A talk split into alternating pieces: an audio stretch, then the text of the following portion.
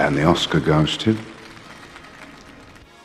We are the Pop Guerrillas, and this is the show where we fix an Oscar snub in less time than it takes to listen to a song.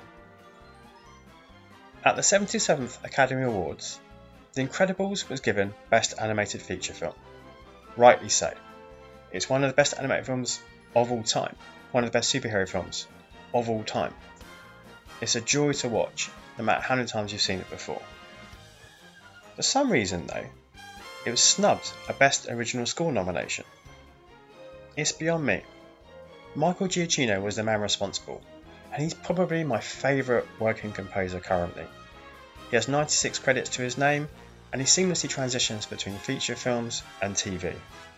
He first came to my attention through Alias, J.J. Abrams' spy TV show. He completely won my heart through Lost, J.J. Abrams' mystery science fiction show. Giacchino has so many quality credits to his name though. Mission Impossible 3, Speed Racer, the relaunched Star Trek, Super 8, The New Planet of the Apes, Rogue One, Doctor Strange, Spider Man Homecoming, Jurassic World, the list goes on and on.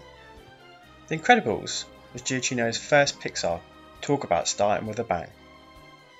His score perfectly matches the film's retro futuristic design it harkens back to 60s Bond themes, whilst also looking forward to current superhero movie trends. It's a beautiful blend. It's music to your ears.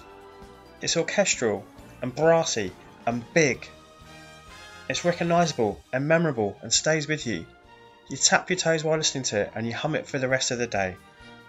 He was recognised, amongst other awards, the LA Film Critics Associations, the Grammys, he won a Broadcast Film Critics Association Award, but for some reason, no Academy Award.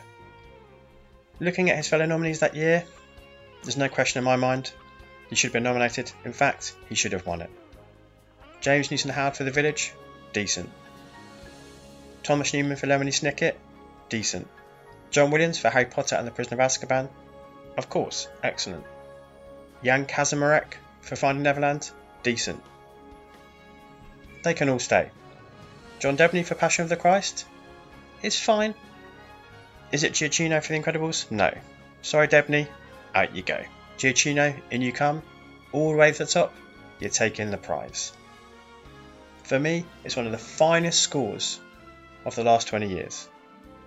So, once I wrap this up, why don't you enjoy a little bit on the way out?